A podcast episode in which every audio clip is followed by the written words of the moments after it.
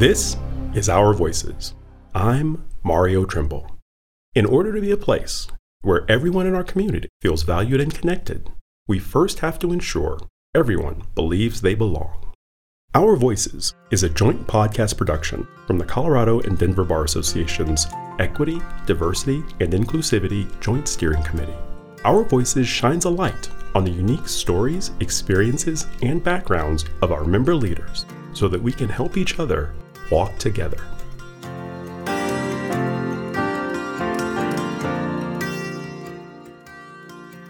David Hersh is a senior shareholder at Burg Simpson and well renowned in the legal community for his litigation skills and expertise. He has also spent countless hours impressing upon the importance of attorney well being through his work on the Colorado Task Force on Lawyer Well Being.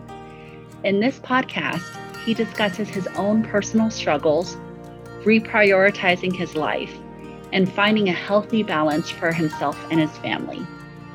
Listen in as he speaks with Courtney Holm and Nicole Sperrazza in this episode of Our Voices.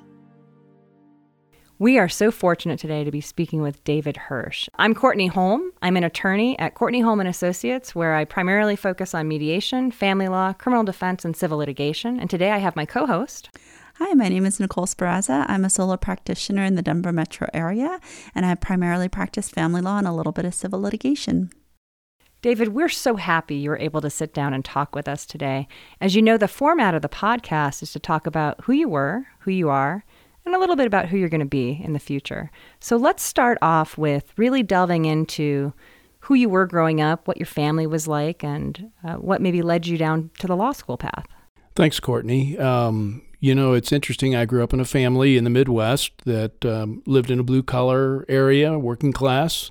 None of the people in my family went to college. I had one side of the family that was were recent immigrants and in one side of the family that had a long history of farming in the farm communities. And so my sister was the first one to go to college, and I had the pleasure and the delight of also going to college.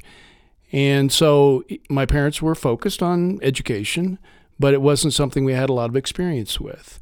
And as um, as luck would have it, I um, I had some very good teachers, and uh, one of the things that happened to me was that I was working with my fifth grade teacher, Mr. Phelps, on a Tuesday afternoon after school, getting ready for a parent teacher conference or something. And it's difficult now to believe, but apparently uh, I was being a little bit of a smart aleck and maybe even arguing with him, uh, although I can't imagine that. And so uh, in exasperation, Mr. Phelps said to me, I know what you should do when you grow up. And I was like, well, what's that? And he said, you should be a lawyer. I'm, well, why? And the comment he made was, because you get to argue all day and you get paid for it. Cool. And you know, it really was at that moment that the idea of being a lawyer entered my brain. We didn't know lawyers, we didn't have lawyers went searching around to try to find lawyers, couldn't locate one. So that was really the stimulus. And as a coda to that, it was really fun when he retired. I got to go back and speak at his retirement and tell that story. And it just, it warmed his heart, uh, even though I apparently still had been a smart aleck. I don't know. I think that it's also fun that you remember that day in so much detail. That obviously had a pretty big impact on you. Changed my life changed my life. It introduced an idea that was totally alien to my environment. I mean, my parents worked hard and they were, you know, very conscientious. But that there weren't law shows on TV. There weren't lawyers in our social circle. And that was really, it's just amazing how that random comment, I'm sure, set an exasperation really kind of changed the direction of my life. You mentioned that some of your family were immigrants. Mm-hmm. You, where did they come from? Um, so yeah, I'm a, I'm you know a very white middle class uh, old dude, uh, and my my father's side of the family came from Wales, and so they had immigrated in the generation ahead of him, and uh, his uh, dear mother had uh, at one point four young men fighting in World War II in, in harm's way, all four of her boys. Uh, but she was very proud to be able to represent uh, the new country and to make her share of the sacrifice. Um, and two of those young men didn't come home. And she was very proud of the service of her boys you know, for their new country. Is Wales the one where everybody sings? Wales is the country that has all of the places I can't pronounce. But uh, yeah, and we're all short and, and very unimaginative. And what was the, the main industry of, you mentioned farming. What did your family farm? Uh, you know, my family on my mother's side goes back many, many generations and had farmed across the South and with western expansion into Missouri and, you know, raised uh, cash crops and raised livestock and, and dairy cattle and, and those kind of things. And so the last, we just, in fact, uh, I think it was uh, 18 months ago, my, one of my cousins sold the last remaining farm parcel uh, in our family, and it's the first time in history that we've not been connected to the land in that fashion. So you hear Mr. Phelps say you can get paid to argue, and that was enough for you. And what steps did you then take to follow that path? Well, we tried to find lawyers for me to talk to, and I think we finally found Mr. Hanna, uh, who was, upon reflection, appears maybe was some sort of transactional lawyer. Uh, and I went and met him at his office and and uh, thought this is really dull. Um, but you know, I got into um, forensics uh, as well as sports when I got to high school, and I really enjoyed uh, doing speech and debate and uh, extemporaneous speaking, and competed quite extensively. And that was a, a place where I've met some other lawyers who might come and judge or or uh, would have children who were involved from other teams. And then that led me to university where I continued that practice and got to work for a lawyer. I went to a relatively small liberal arts college in uh, South Carolina, but had a lawyer who was teaching business law. And so I started pulling weeds at his family farm and cutting the lawn and trimming the bushes. And he said, You know, you're not as dumb as you look. Maybe you can work in my office. And so I started working in his law office. And and that was uh, kind of the path and, and the gateway drug to getting into law school. And then the rest, as they say, is history. What school was that? In in South Carolina, well, I hate to say it in public, but it was Bob Jones University. It's a small liberal arts, very strict uh, religious school um, that has um, a number. It's a university has a number of majors, and I studied accounting and public speaking.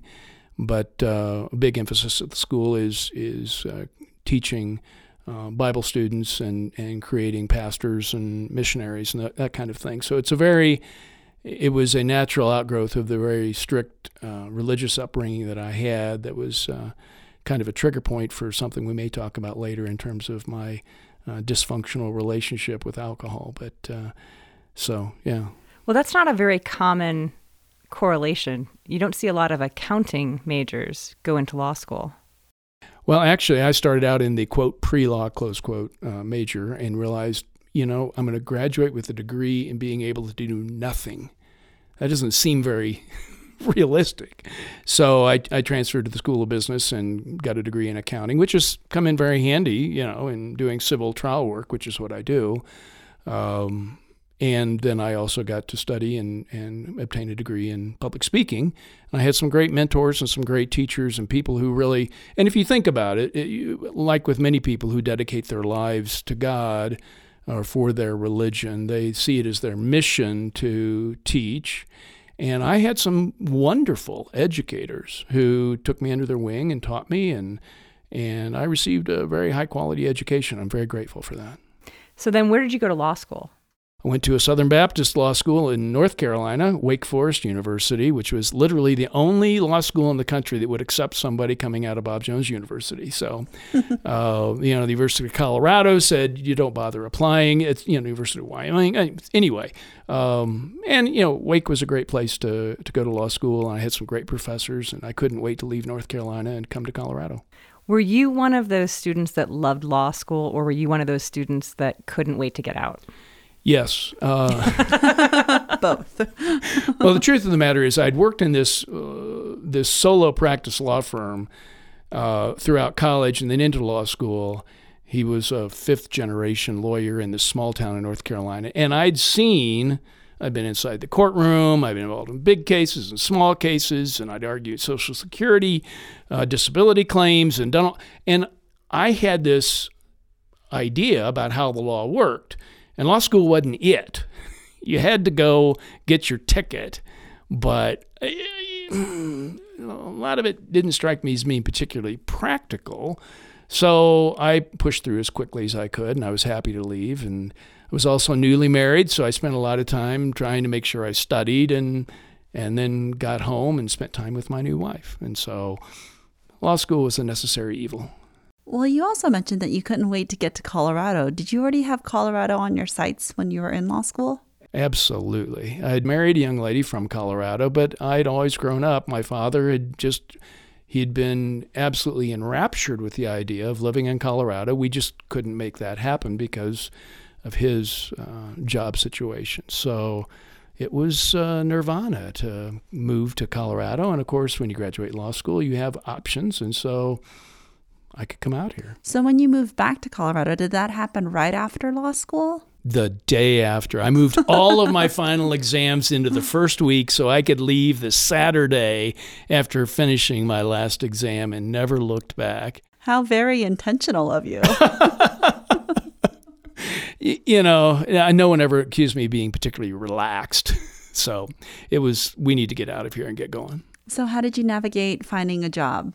That was really fun uh, because I had I had the promise of a job, and so we showed up here. And because I'd finished law school a semester early, we I was standing in my in-laws' uh, family room uh, on the phone to my future employer to when do I come in and fill out the paperwork and uh, what's the insurance plan look like and all that. And I got stuttering and stammering on the other end of the line, and then he explained to me that I he probably should have called me because he had taken a government job and was closing his office on 1231 and good luck. So I got to go back into the family room and say, "Hey, in-laws, I have great news. I can no longer support your daughter."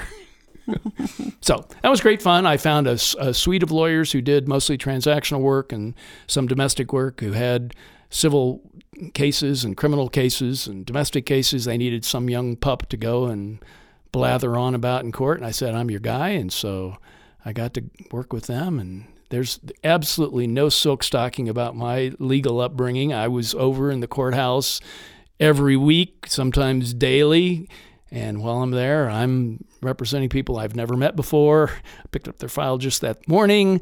Yes, here's how we're going to enter the plea. Yes, we're, we'll negotiate this. Oh, by the way, do you need a lawyer? Oh, great. Here's my card. Do you have any money? Here's my card. You can come by the office. We'll, so that was my blue blood upbringing in the law. So being in the court, it sounds like you were right at home because that was someplace where it was almost like a stage for you somewhat. It was a place where I wasn't smart enough to know how poorly I was doing.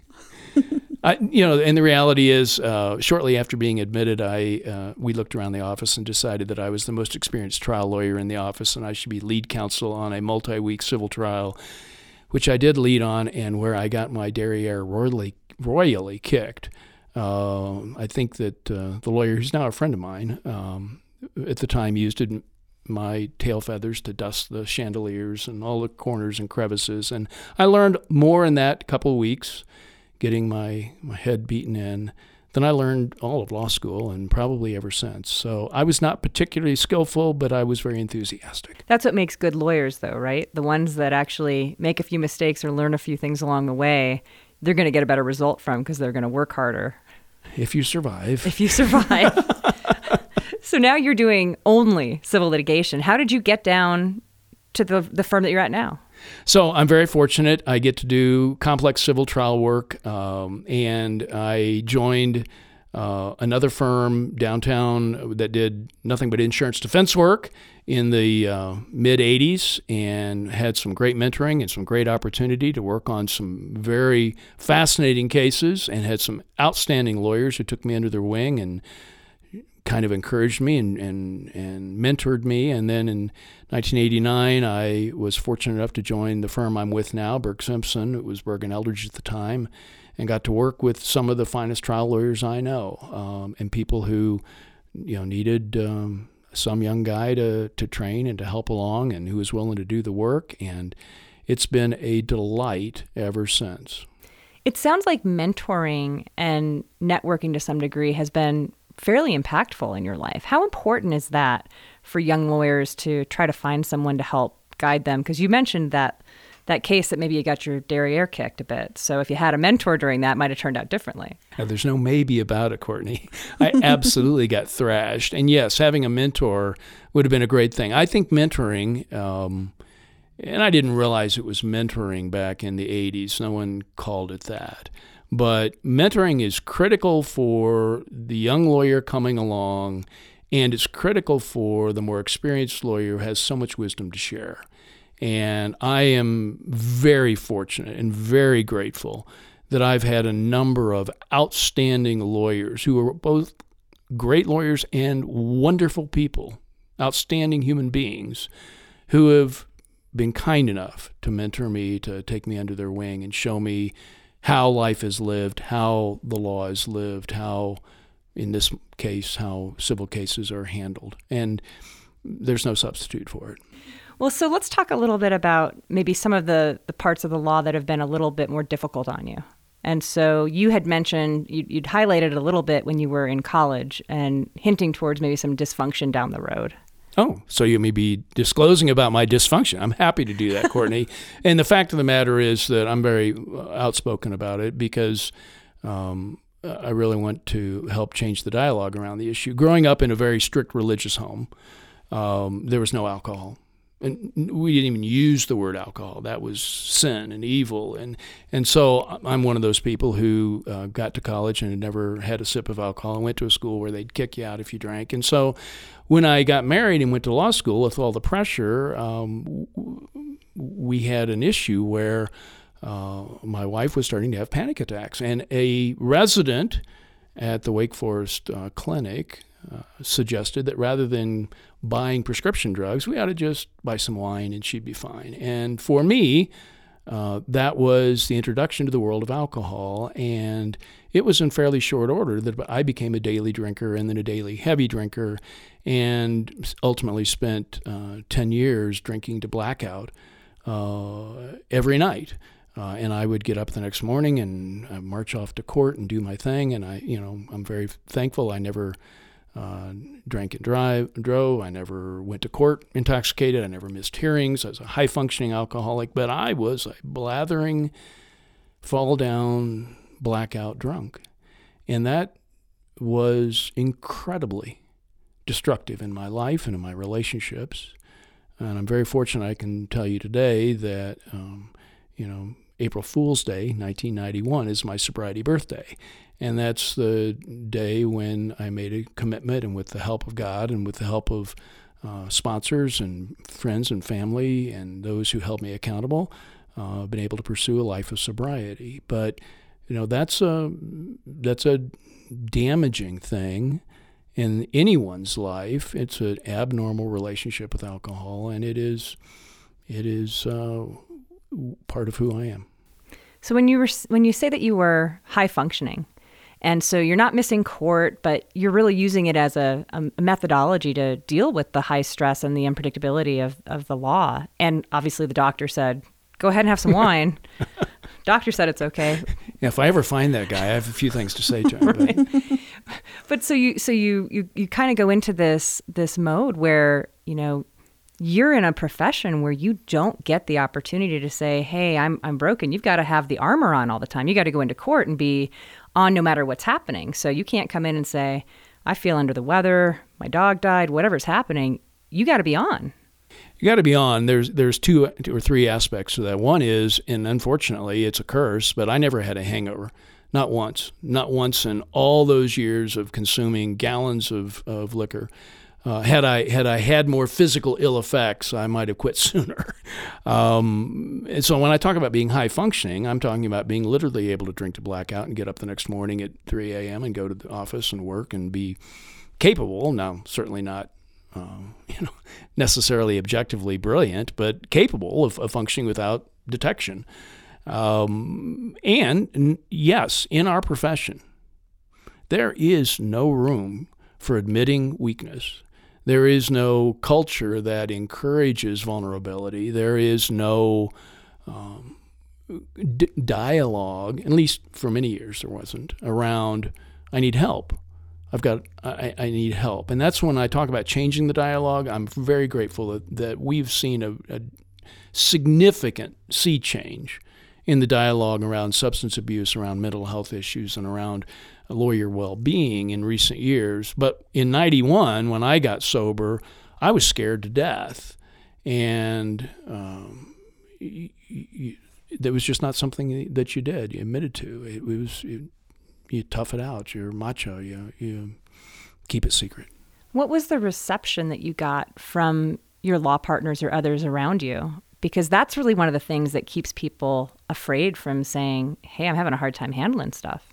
I, I Courtney, I am so fortunate. I am so grateful. I'm, I'm so wonderfully blessed by the people that I have the pleasure of working with. I joined Burg and Eldridge in, in 1989 and got sober in 91. And in 93, my therapist, talking to me, said, You've got to tell somebody. This secrecy is killing you. You've got to tell people and tell them you're in recovery and talk to me about how to talk about it. I assumed I would get fired. So I came into my office. I got all my files in order. I cleaned out everything. I had my desk ready where I could put it all in a box. And I assumed I would get terminated. I assumed I'd get reported to disciplinary counsel. I assumed that the judges in the cases I had would, you know, reprimand me, clients would fire. And so I sat the three partners in the firm, Mike Burg, Peter Burg, and Scott Eldridge down, and I talked to them about it. They thought I was quitting. I found out later. But I just told them what was going on in my life and that I had, you know, 18 months of sobriety and that I was uh, working through it. And, they, and they cried. They hugged me. They've been nothing but loving and supportive, held me accountable, right, which is great, but had really a generous and loving response, which blew me away. I had no context, no idea that would be how I would be treated. Um, the flip side of that coin, if you don't mind, is that um, I was serving in the time in a in a leadership role in a very um, conservative uh, Christian church, and felt the need to inform leadership, and they didn't know what to do about it. And the upshot of that was that uh, we ended up needing to leave the church because people just couldn't accept that and couldn't deal with it. And I think in their defense, they didn't know how to deal with it. But I'm fortunate that I got love and, and encouragement and care from the, at that point, the men that I worked with at, uh, at the law firm. That's really a, a touching component to that, right? Because you have this one institution that is supposed to be turn the other cheek, love everyone, be supportive of that, and, and they weren't as sure what to do with that. And here you have the shark swimming lawyers that are welcoming you and hugging you and trying to support you through that journey. Yeah, the contrast has been a, as you can imagine, a decisive turning point in my life. And um, as I said, I'm just incredibly grateful, um, and I couldn't have imagined it.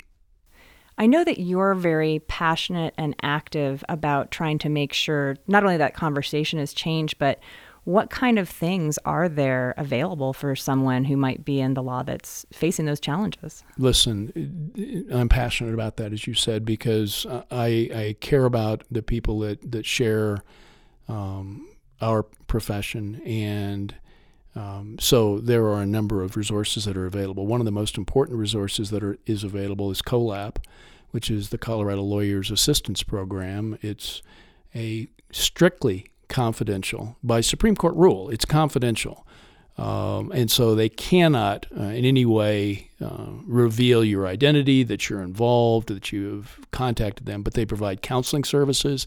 They provide, re- provide referral services to qualified therapists who actually know how to deal with lawyers who have substance issues or mental health issues. Uh, they have tools that they will provide and uh, it's paid for by our, our registration fees when we uh, pay every year. Part of that money to, that we give to the Supreme Court goes to fund COLAP, and it's a marvelous organization.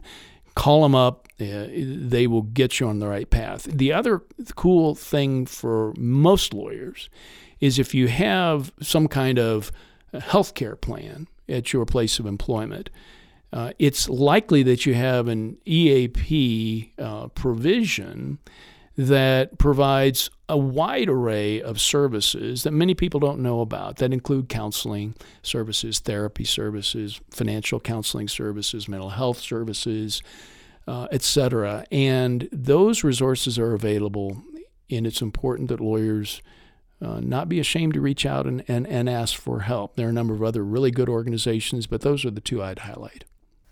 I'm also a little curious as well because it feels like a lot of the events, for example, that are held through not just the Bar Association, but between lawyers, involve alcohol or heavily centered around alcohol. How do you navigate that? It sounds like you've been sober for 30 years now. Yes. Congratulations, by the way. Thank you. um, how do you navigate those events and those social situations?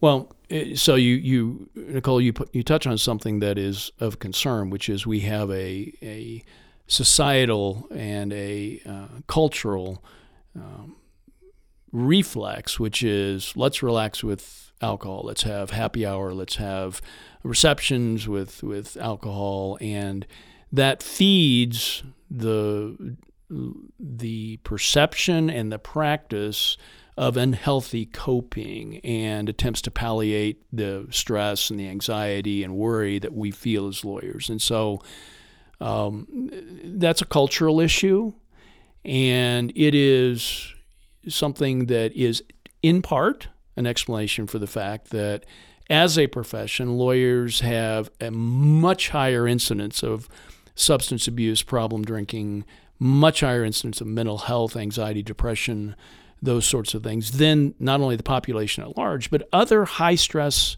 professions like medicine or accounting or even air traffic controllers. And so uh, we're reinforcing that with our social conventions.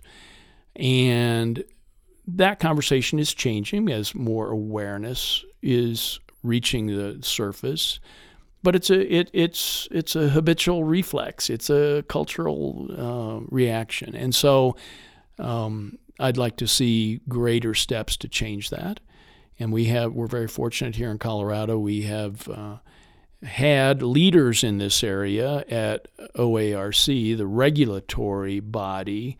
Jim Coyle and Jonathan White were very involved at the national level with the ABA Task Force on Lawyer Well-being Jim was one of the primary authors of the of the report.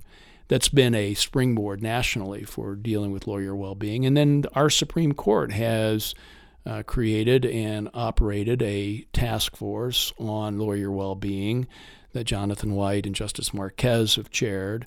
And um, that has really helped focus over about a two year period the efforts of some of the best and brightest minds, including Courtney, um, who are looking at how can we en- encourage and enhance uh, lawyer well being in the state. And of course, um, we'll get to your question in a second. But then, springing from that is the pilot project on the recognition program for legal employers, designed to provide incentives for legal employers to promote well being within their organization, not just for lawyers, but for all employees. And that um, pilot project has concluded its work. The publication of the report has been made, and the, our Supreme Court has authorized a further investigation to try to figure out how to roll that out statewide. And so I'm thrilled. I'm just thrilled with where Colorado is going with this dialogue and the resources that are being applied to it. I'm also active in Wyoming, and, and Wyoming is working hard on it. Wyoming's probably uh, several months behind Colorado in this process because of the great leadership we've had here. But it's encouraging it's encouraging to see. Um, so I know I've rambled on on that answer, but I let me re- return to your initial question, which is how do I deal with it? And fortunately for me at this point, it's very easy. I'm very, very, very fortunate that I have zero desire to drink. I have uh, such a wonderful life that is devoid of the influence of intoxicants, and I can I can go sit at a table with people who are drinking all day long and have zero issues. I can hang out in t- cocktail hour just fine. But for, for many people who are starting their recovery journey or wishing they could recover, that's, that's a minefield. Well, and Dave, talking about, I know that you and I did work on that task force, and you've gone even a step further trying to get that lawyer well-being uh, pilot program into the next phase. But what do you specifically do? Because certainly when you're in this culture that says, "Oh, it's a tough day, better go home and have a drink to get past it," what are the things you do to to shift and change so you can come home and be smiley and happy for your wife and and not bring whatever was going on at court home with you and, and really recharge? Well, let's start with the premise that I fail miserably pretty much every day. But, you know, the goal is to leave the work at the work and to use the tools. And, you know, I meditate. Uh, I am compulsive about physical exercise. I'm very fortunate to be married to a woman who's deep into recovery herself. Uh, so we have a culture of recovery in our home, and we have very healthy um, eating choices and healthy, healthy activities that help diffuse the tension and the stress of the day. We're very involved in the recovery communities. So, one of our, and I don't know what you all know about the 12 step programs, but steps 10 and 11 and 12 of the typical 12 step program are the uh, steps that help you maintain your sobriety or maintain uh, your uh, spiritual development, if you will. And those steps are primarily focused on service work. And so that's a big aspect of any 12 step program is to provide service work. And I'm very fortunate my family is very active in service work on a number of different levels. And it does help, you know, keep us healthy and, and give us a, a healthy outlet for the stress and tension and concern of the day. What do you think makes you such a good lawyer? It's funny you would ask that. The most important skill that I try to teach new trial lawyers, new lawyers that want to be trial lawyers, is the skill of listening. And it's funny how the reactions are all the same. Oh, I know how to listen. I went to law school. I got great grades. I ordered the coif. And no, no, no. There are so few people in our world today, our information age, who are really adroit at listening. And it's a it's a critical skill because it draws one into being present.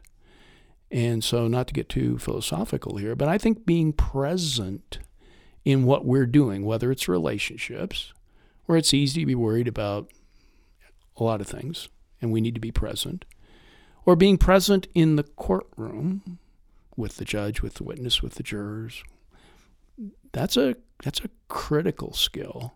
And I think it makes a huge difference. And the result is that I really enjoy handling high dollar, complex civil cases from really, really smart people who do really amazing things that I can't even begin to imagine. And I'm able to be present in that process. That's a that's a muscle. Like listening, it's a muscle. Well, and with your accounting background, you probably really love being able to make these big damages and monetary flow charts for everyone to follow through, Excel spreadsheets? Uh, no. no, it's a valuable tool, and I use the accounting piece on a regular basis. But do I love it? Not, n- n- not on your life. I do like it when the jury puts lots of zeros on the in the verdict form, though. I like that. Isn't that how it works for you? Every time. Every time. if you don't ask for it, you don't get it, right? Very true. Very true. Although it's been interesting to see how the social media age, the information age that we live in, right? We have so much information now. You'd think people would know so much more. No, it's just changed the way we process data. And it's it's been fun to to learn how to try cases, you know, again and again and again because it's very different, you know, in the, the 2020s than it was trying cases back in the 1970s and 1980s. It's the people are different, juries are different, the processing's different. It's fun. I love people, so that's kind of cool. You've been at Burg Simpson for 32 years, if I did my math right. Okay. right? I'll, tr- I'll trust you on that. It, it was July the 5th, 1989. How do you keep your passion for this so that you're not going into autopilot and you're a really engaging guy. I can imagine you in front of a jury. It would be probably pretty entertaining. They're probably hanging on every word that you say. Well, that's a little optimistic, but thank you. uh, you know, the fact of the matter is, I, I'm a lifelong learner. I get paid to learn things. And so, it, it, the fascinating part of my job is that I get paid to learn about new matters, new issues, create uh, new solutions, be creative, and I get to practice with some of the truly and the greatest people and trial lawyers that I know. And that's not to the denigration of anyone else. But uh, top to bottom, I have great trial lawyers in my firm, and they're all good people. They're people I enjoy spending time with. They're morally, you know, admirable, and it's it's a rush. I love it. So that's not always something you hear, right? You sometimes hear people talk about, "Oh, I go to work and those are the people I work with," but you're you're really describing kind of a family and, and friendship and, and kind of this deeper level of connection. What is the secret to making that happen in a law firm? Well, I don't know what the secret is to making that happen in a law firm, but I can tell you that the gentlemen, and there are, we have, when I started out, it was, we were all guys.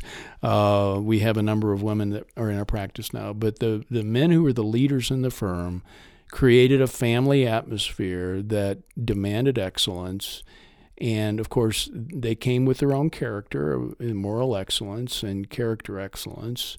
And we have brought in people and created affiliations that are based on relationships where we value excellence and we value people over money.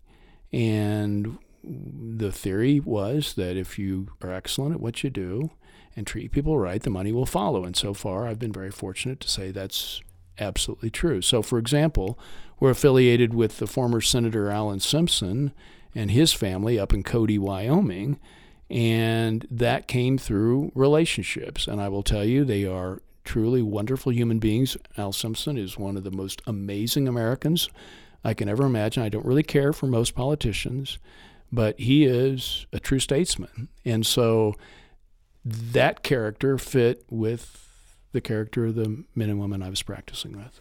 So, you've had, and I'm going to call it an illustrious career. I know you're being pretty humble today, which we appreciate. But what is next for you? What There's so much left to do, so much left to learn. And again, I'm fortunate. I love what I do. Um, and I get to do it with people that I truly love and care about and I get to, I, am fortunate enough to select my clients. There was a period of time in my life where I had to accept the clients that I could find. And I'm blessed to say at this juncture that I get to pick the clients I want. And if I have people that come in to try to hire me that I don't particularly care for or I don't think are being forthright, I don't have to represent them, and I don't.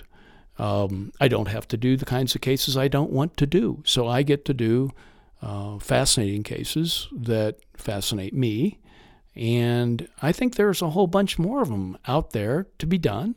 And as long as I can help people, and that sounds saccharine, but it's really true. As long as I can help people and at night put my head in my pillow and close my eyes and know that I've done a great job and I've helped people do good stuff, who wouldn't love to continue doing that? What are the cases that you love to do? Uh, you know, I, I love learning about things. And so I represent and have over the years a number of uh, brain injured uh, patients because and, and, spinal cord injured patients but you know the brain injury patients are really fascinating because that's an injury that's really hard to see. And they're the the uh, suffering silently and society just doesn't really understand how devastating that event can be. And it's fulfilling to me. I get the chance to work with craig hospital. I don't know if you know familiar with craig rehabilitation hospital but it's a it's a wonderful place of hope that we have here in Colorado, one of the top five uh, in the world, and that provides rehabilitation services to spinal cord and brain injured patients and their families. And I get to help those patients, and I change their lives. I just resolved a case in Wyoming where a guy was injured in the oil field, brain injury. He and his wife had been married four months when he suffered this injury. He spent 74 days at Craig Hospital. His life has changed. He can't work, 39. He can't work. Um, he can't drive. He can't really walk safely. He needs someone to help care for him.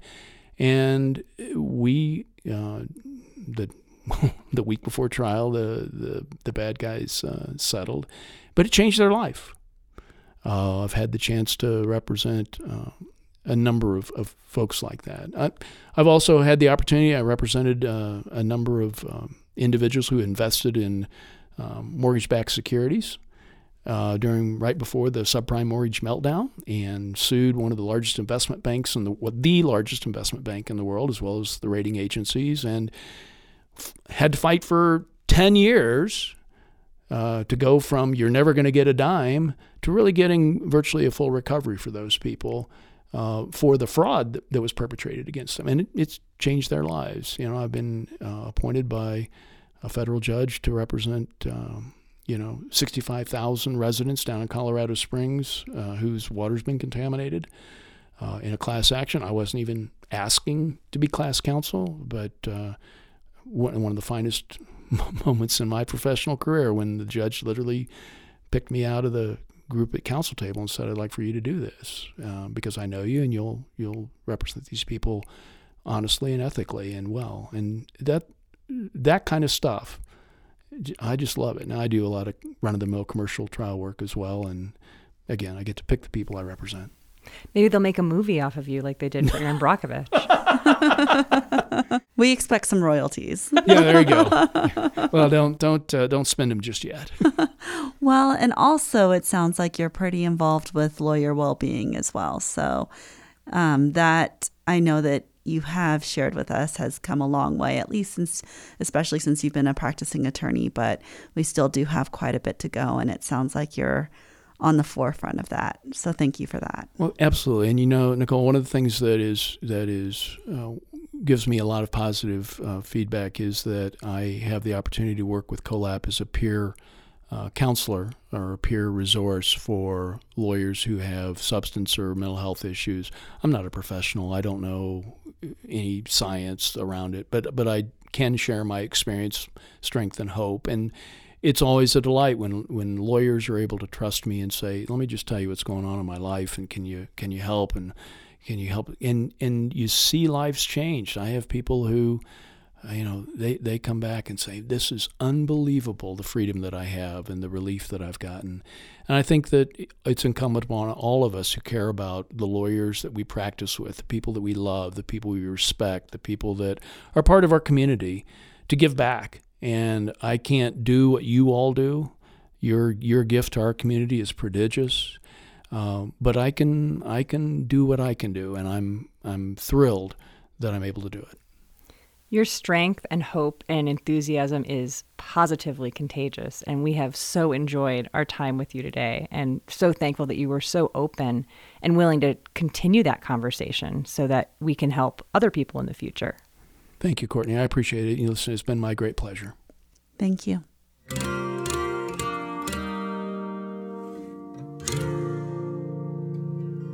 This has been Our Voices.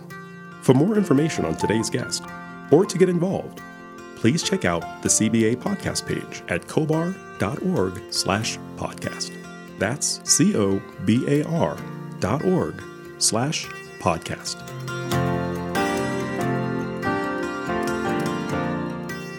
This podcast series was created by members of the Colorado and Denver Bar Associations. Our Voices is a collaborative effort of the EDI Joint Steering Committee messaging team, including Mallory Revel, Linda Moss, Bonnie Schreiner, Mallory Hasbrook, Mo Watson, Mario Trimble, Courtney Holm, and Emmy Lopez, with our CBA Communications Team Director, Heather Folker. Our recording engineer is Rick Ponteleone of Lionsbridge Recording. Our producer and editor is Courtney Holm, with theme and introduction by Mario Trimble. This podcast is made possible because of the support of the Colorado and Denver Bar Associations. On behalf of all of us, thanks for listening to Our Voices.